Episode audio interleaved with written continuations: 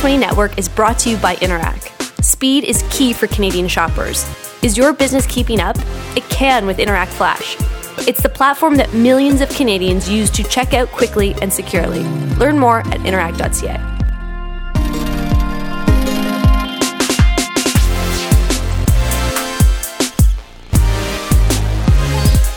Hi, everyone. It's Friday, February 22nd. I've got the regular crew here David Reevely from the Canadian Press and Shannon Proudfoot from, from Maclean's.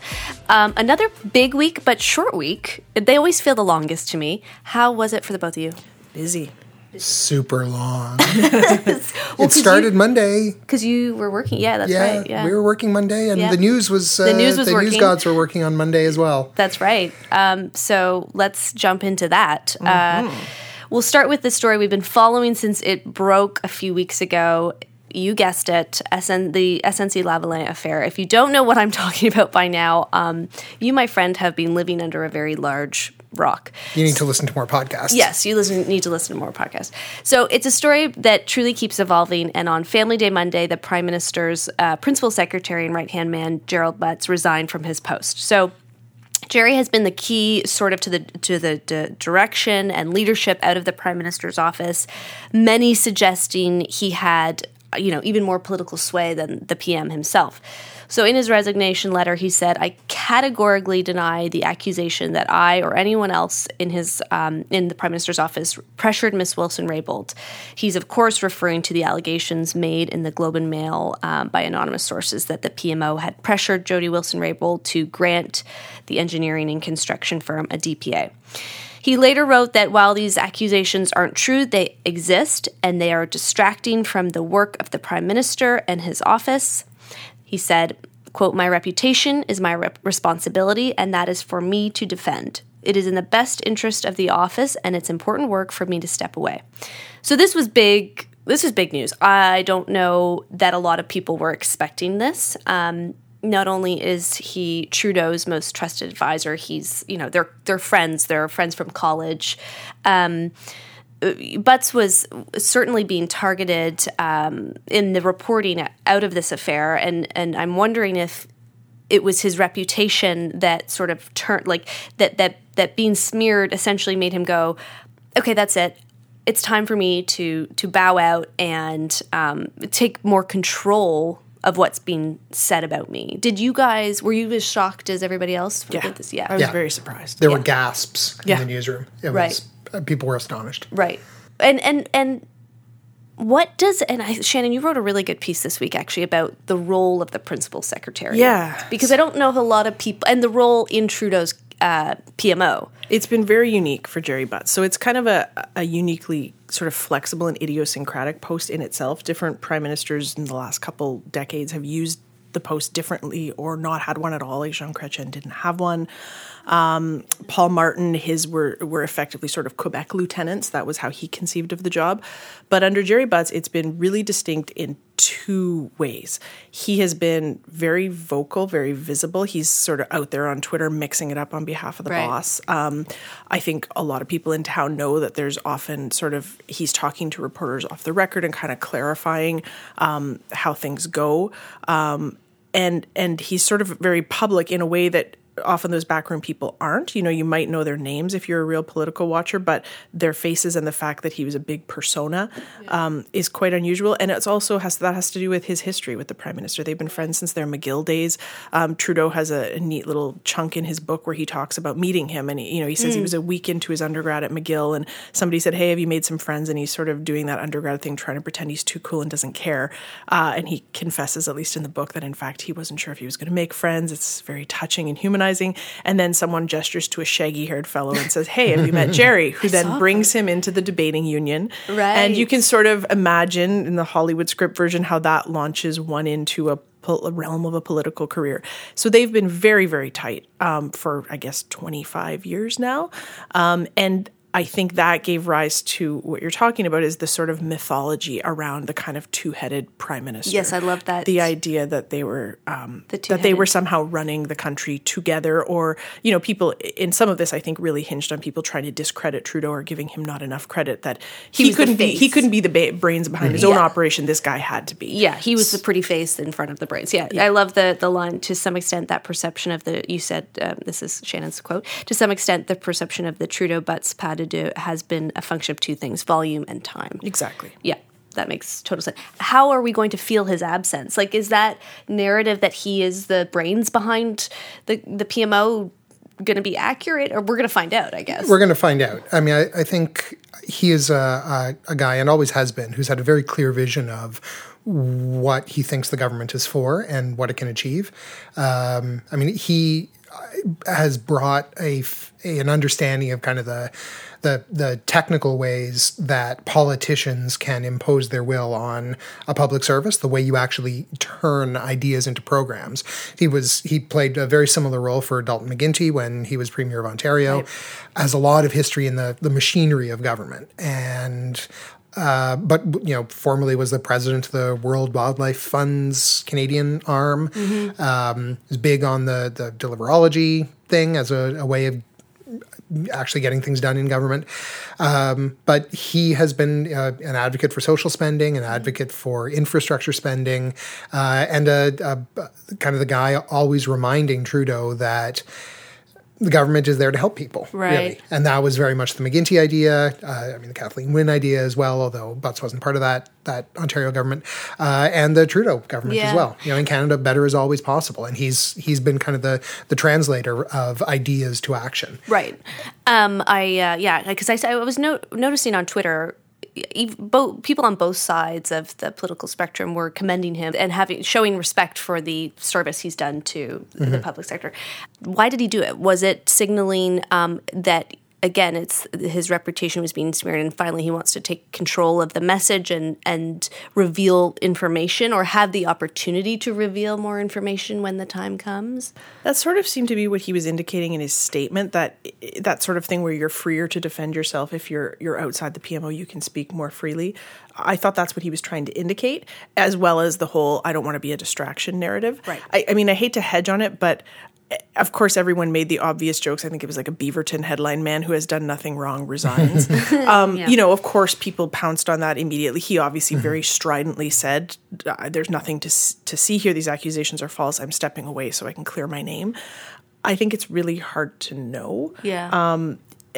I've heard people sort of speculating whether Trudeau asked for his resignation or that's been asked in question period. Of course, there's no answers forthcoming.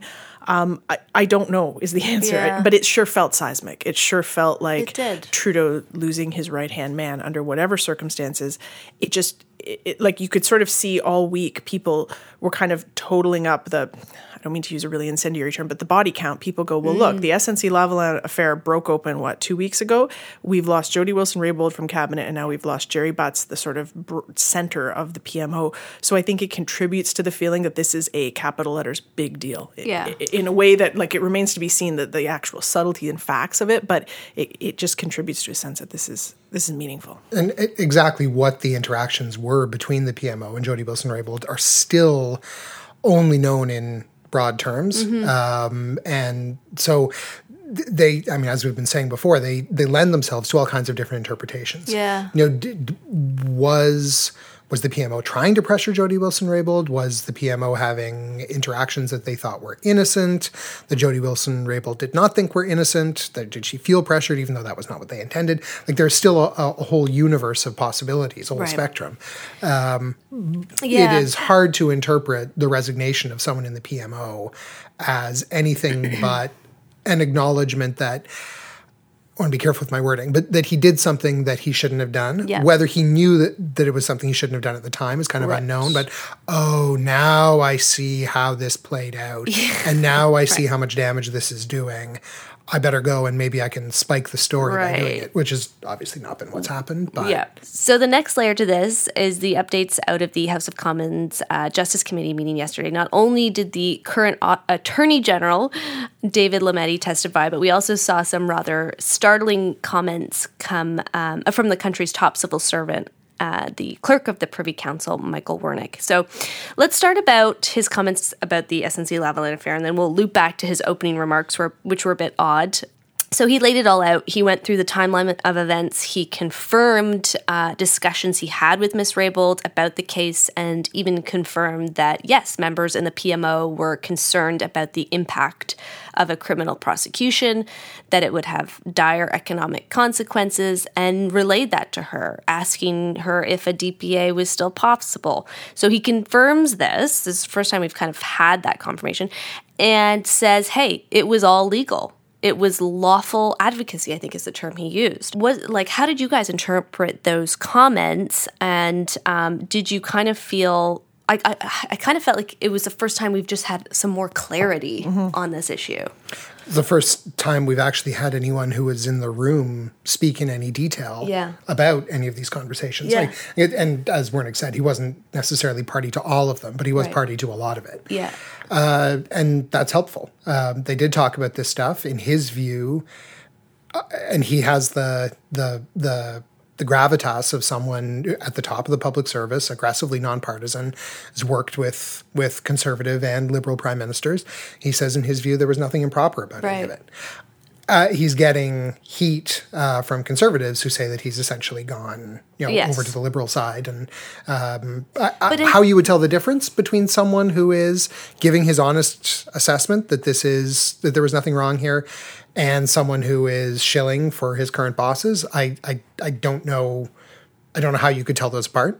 I, I think there's something to be said though, like just because someone, and it goes back to this like confirmation bias idea, is like because someone isn't feeding the narrative you want to hear doesn't mean that they are partisan. I think we all need to remind ourselves of that. However, yes, his his speaking points sounded very similar to to that of Trudeau's and and and others. Um, but I liked Stephanie Carvin. Um, tweeted out something yesterday. I thought it was quite interesting. She said, "Okay, totally not my lane, but I have to ask: Would it not be totally insane to not talk about the uh, consequences of the decision, or are we insisting on a let justice be done with the heavens fall view? What are the lines to be drawn here? Honest questions." And I think that is an interesting take, right? Because is it illegal? He's saying it's not to you know talk about and question the implications of of this kind of uh, decision? Should it be taken? Like his his message overall was very much normalizing the conversations that were being had, and I, by that I don't mean like trying to shove something into the normal and He was saying, in his view, this is completely within the realm of the reasonable. That yeah. you would have sort of spirited debate, you would inform a minister about relevant considerations. That all right. of this was completely above board. Um, one of the minor things he said that caught my interest is that he he categorically said that he never rebuked Jody Wilson Raybould for her own comments about her government's uh, sort of putting its money where its mouth is on reconciliation. Hmm. I thought that was interesting in a more minor way because one of the kind of little threads as we're trying to figure out the bigger picture of what happened here is is I kind of heard people gaming out. Okay, if you take the government at their word that there were spirited conversations here, but they were completely within the realm of the reasonable, and perhaps she interpreted it as an, an inappropriate amount of pressure that story only goes so far because then you still go, well, why was she demoted? Or, or what, the mm-hmm. perception that she was demoted, which I realize is still a point of contention for some people. And one of the answers to that was perhaps because she had been quite vocally critical of her own government in a mm. way that they were not appreciating. But then for Wernick to say, I never rebuked her for this, this was never a conversation we had, sort of at least cast in a slightly different light that part of the story. I, I, suppose it's it's entirely possible someone else did, or there was still obvious displeasure with her. But mm.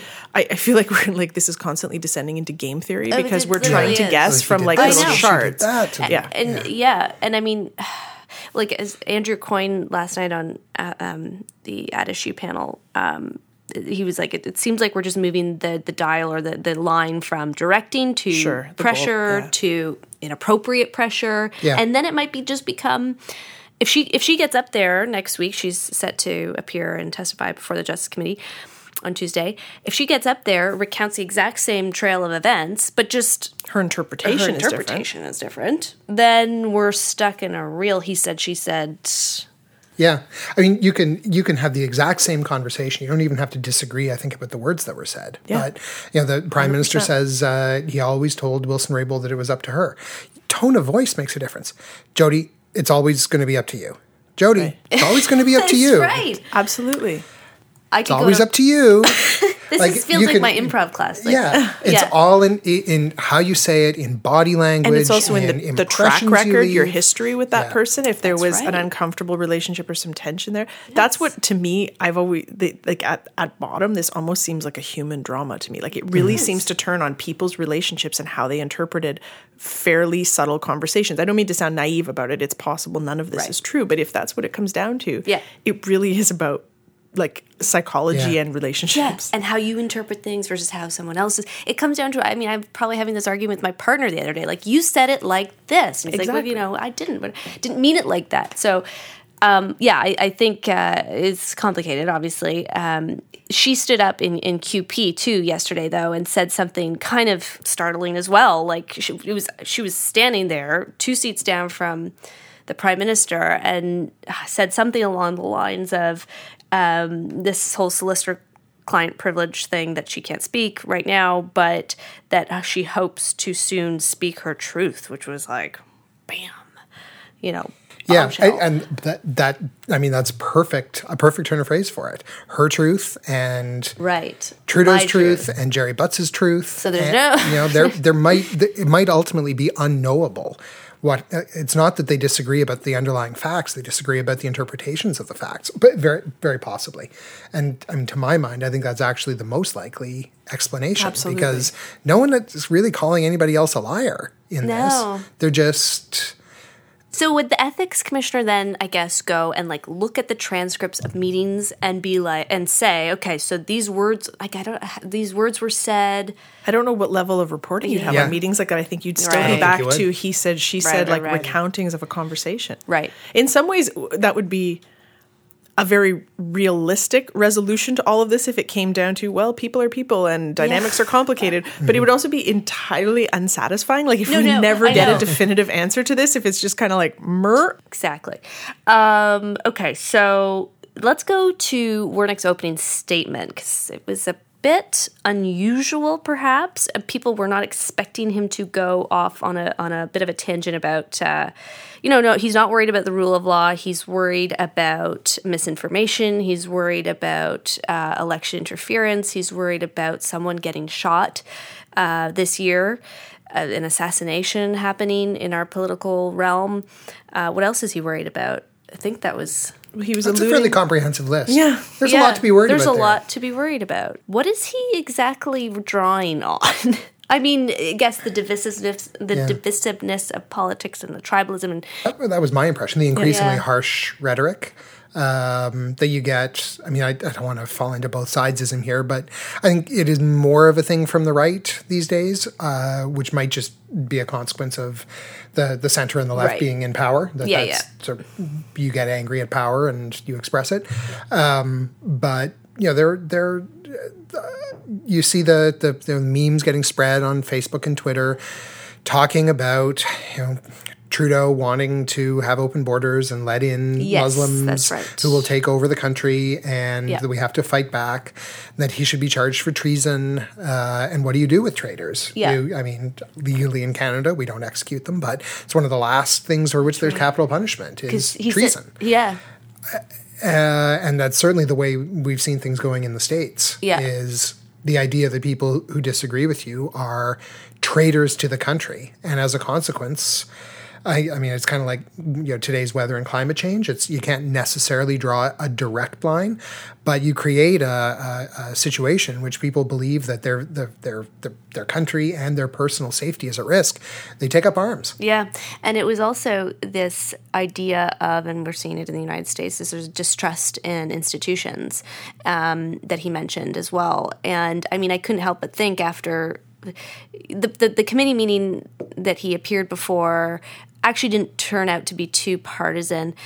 I didn't think particularly, but the Twitter reactions certainly were, and I couldn't help but think how um, immediately we saw this sort of just like we, we have the top civil servant speaking and who's aggressively independent, as you say, and and people are going ah distrust of of, of the uh, the Privy Council, I guess, too, by the nature of that. So complaints that the civil service has been politicized are the, the opposition always says it, and Yeah. they sometimes talk about purges and sometimes actually affect them at the top level of the public service after a change of government.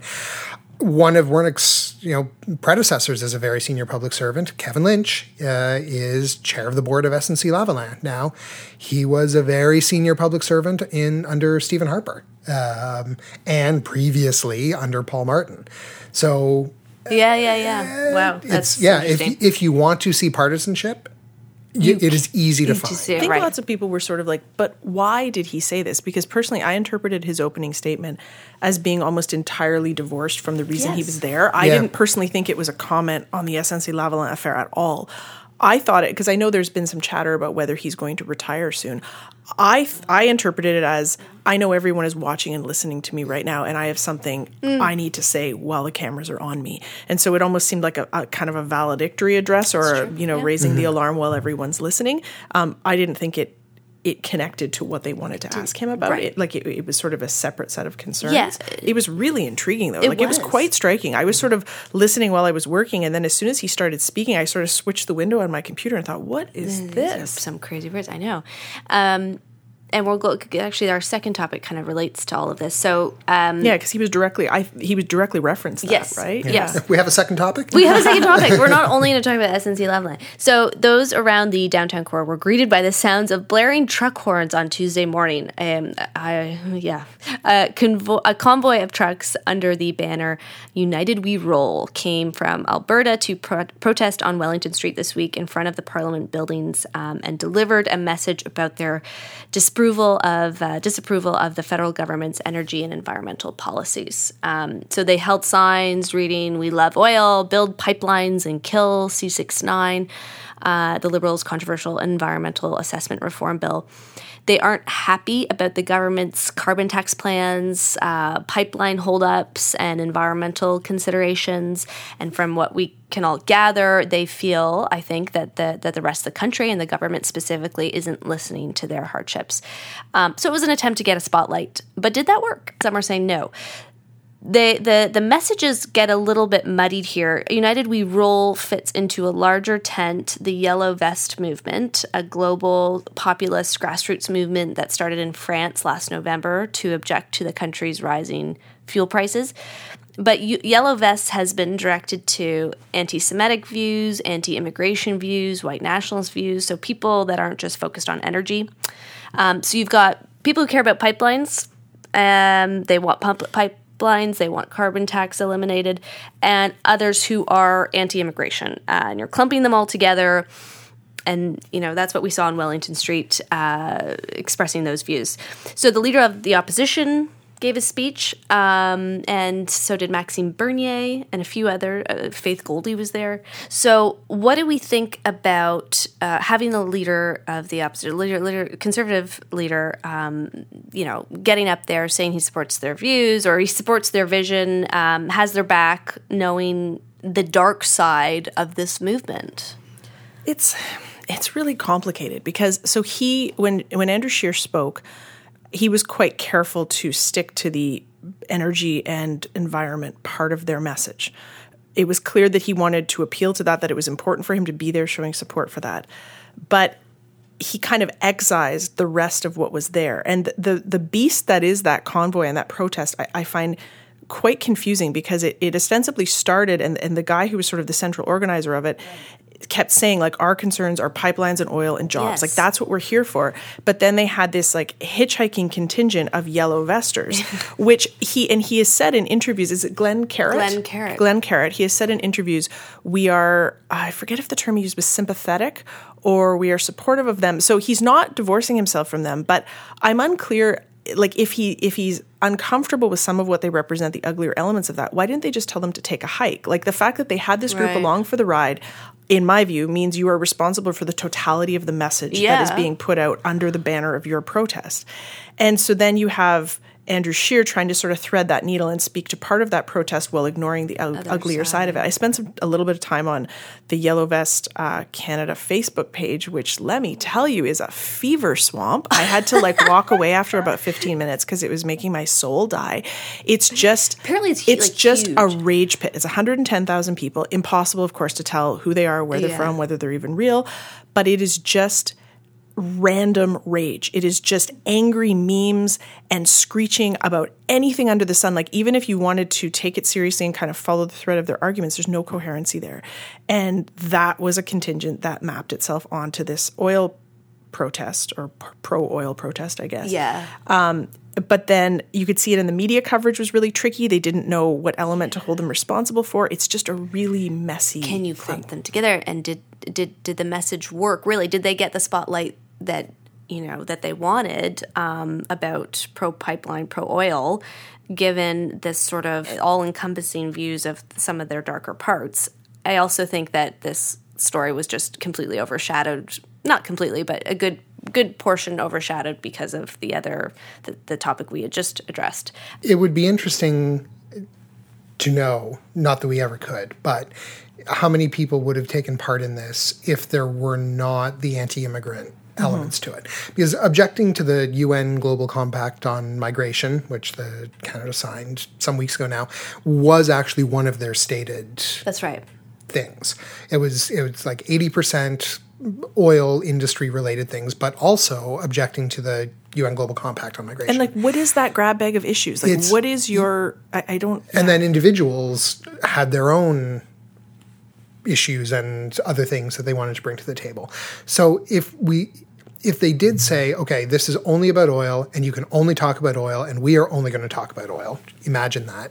How many people would have taken Yeah. part? It's hard to know. And like we've seen this, I mean, it's been a while since we've had a really big anti G8 or G20 protest. Yeah. Those tended to be organized on the left. Um, and are you know in covering a few of them big grab bags of issues there as well you get Yeah. you know hundreds or thousands of people taking part but this banner is about smashing capitalism and that banner is about israel and the other banner is about fighting you know us backed warlords in various parts of the, the so Yeah. trying to nail down one message for any protest this size I think it comes down to people that are feel that they're not being heard or feel that they're not being seen. And that's really the all-encompassing view of it. It's like if you don't feel like you're being listened to, join us. Mm-hmm. And then it becomes very unclear.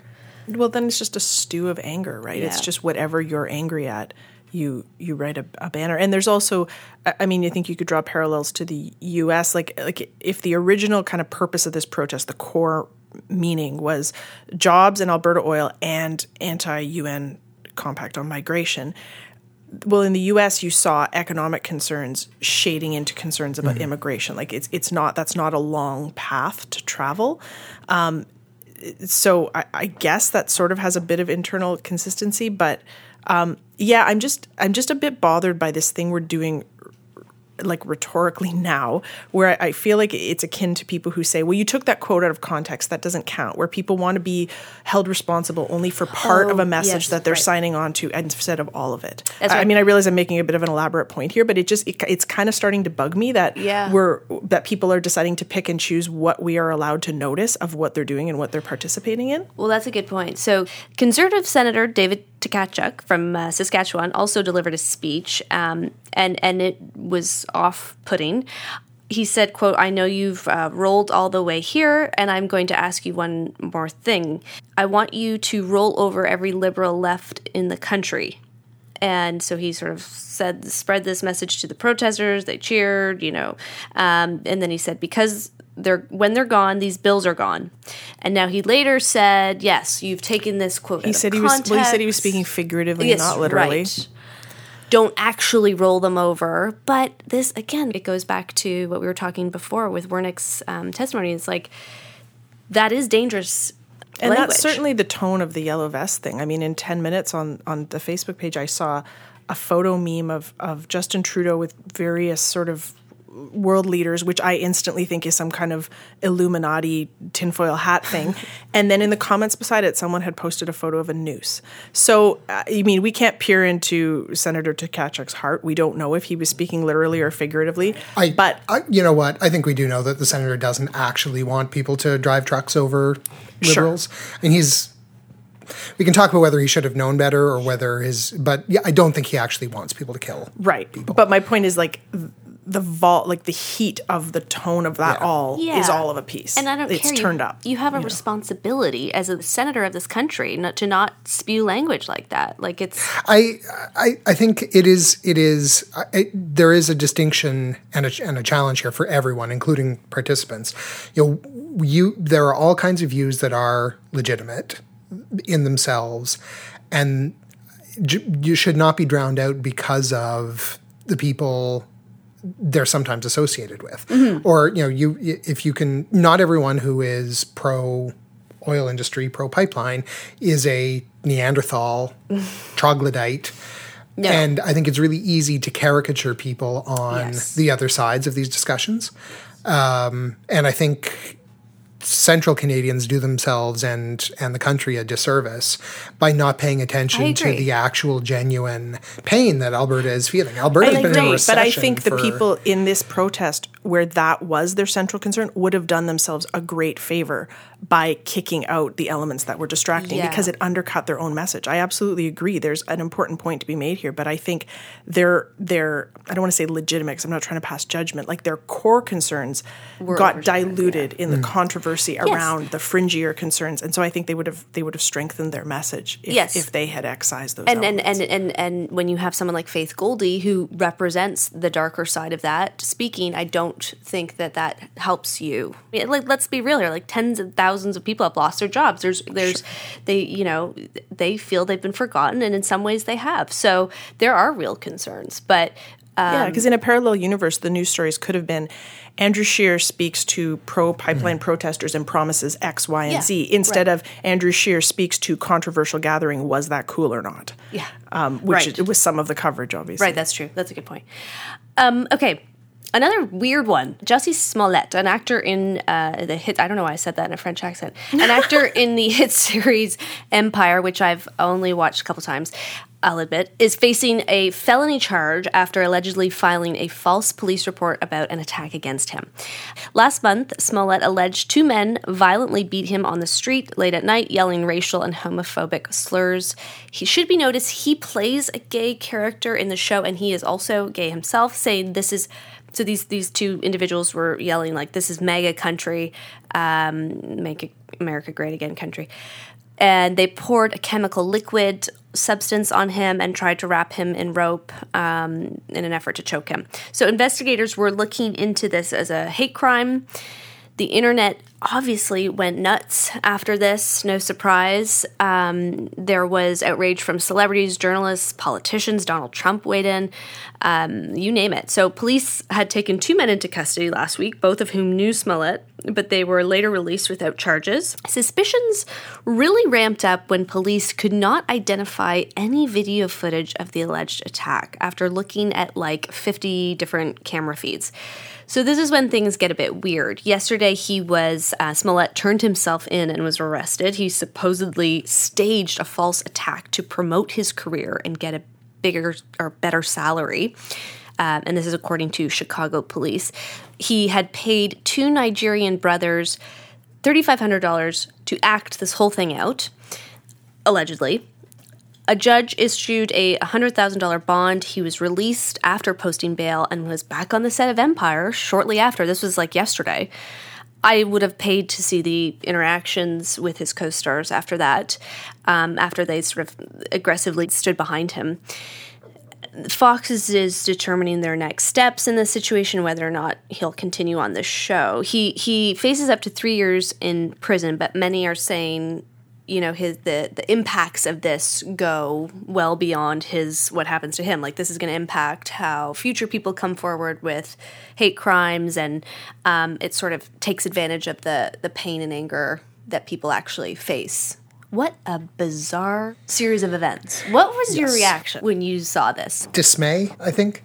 I, I mean, if there's a common theme between uh, among some of the things we're talking about. It's that people see a chance to make money off outrage and anger, um, and so this guy wants to make more money off, you know, from his TV show, point. and decides that he can generate public sympathy and become a bigger star and someone who can, you know, they need to hold on to because it'll look really bad if they don't pay him more or they let, they let him go. Now that he's famous and he's been through what he's been through, you know, suffered a racist and homophobic attack in part because of who he is personally, but also the character he plays.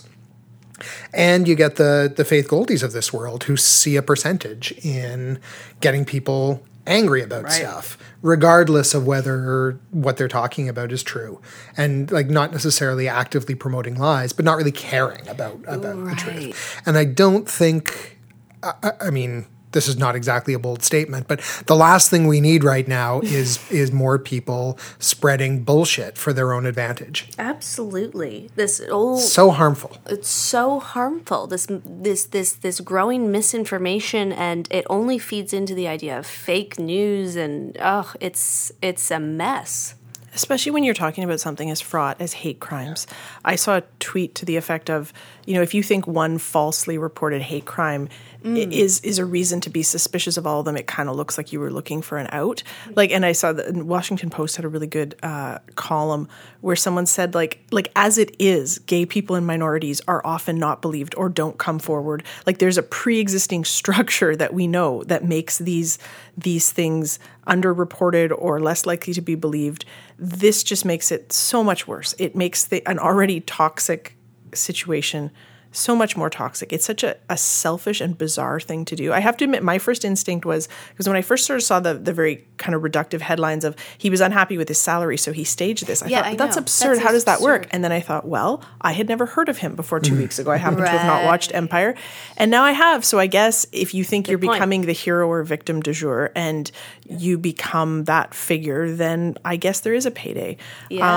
but it's just so cynical. And I, I think I worry more stuff, maybe not precisely located in hate crimes, but more and more um, manipulation is going to happen. Like I just feel like we're getting really meta in how we process how the way we expect the world to react to things and to gin up, as you're saying, you know, money and outrage at the same time. yeah and this like blurring of reality versus not reality entertainment it's i honestly feel like three years in prison that he faces that isn't enough but it's not my Although I did, but- it is worth noting. Just before I came here, um, Fox has announced they're writing him out of the show. Oh, so he's really? out of a job. Well, oh okay well that's just that's in breaking news I mean, that does help a little bit. it's And yet, I, I'm sure another arm of Fox, Fox News, will probably there will be people on television talking in the future about you know uh, other hate crimes that actually have happened. And so, yes well and then is this can, another Jussie Smollett case? Right. Is this well? You know, it can happen. People do make this stuff up. That's true. The damage that this will do. awful. they can point to it as a de, you know as a delegitimizing thing we see this with people. I mean, the, the example comes to mind: Christine Blasey Ford and Brett Kavanaugh.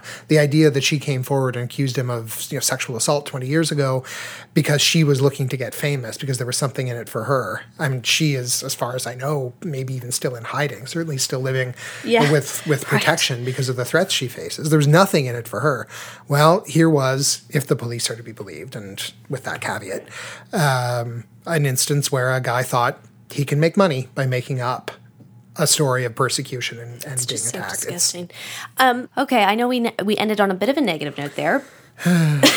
I'm sorry, but it's Friday. And we're gonna have a good weekend. Um, can I? That's all for us today. Can I get your guys' uh, Twitter handles, please? I'm David Reevely, and I am at David Reevely. I'm at S Proudfoot. And I'm at Sarah Turnbull. We'll see you next time.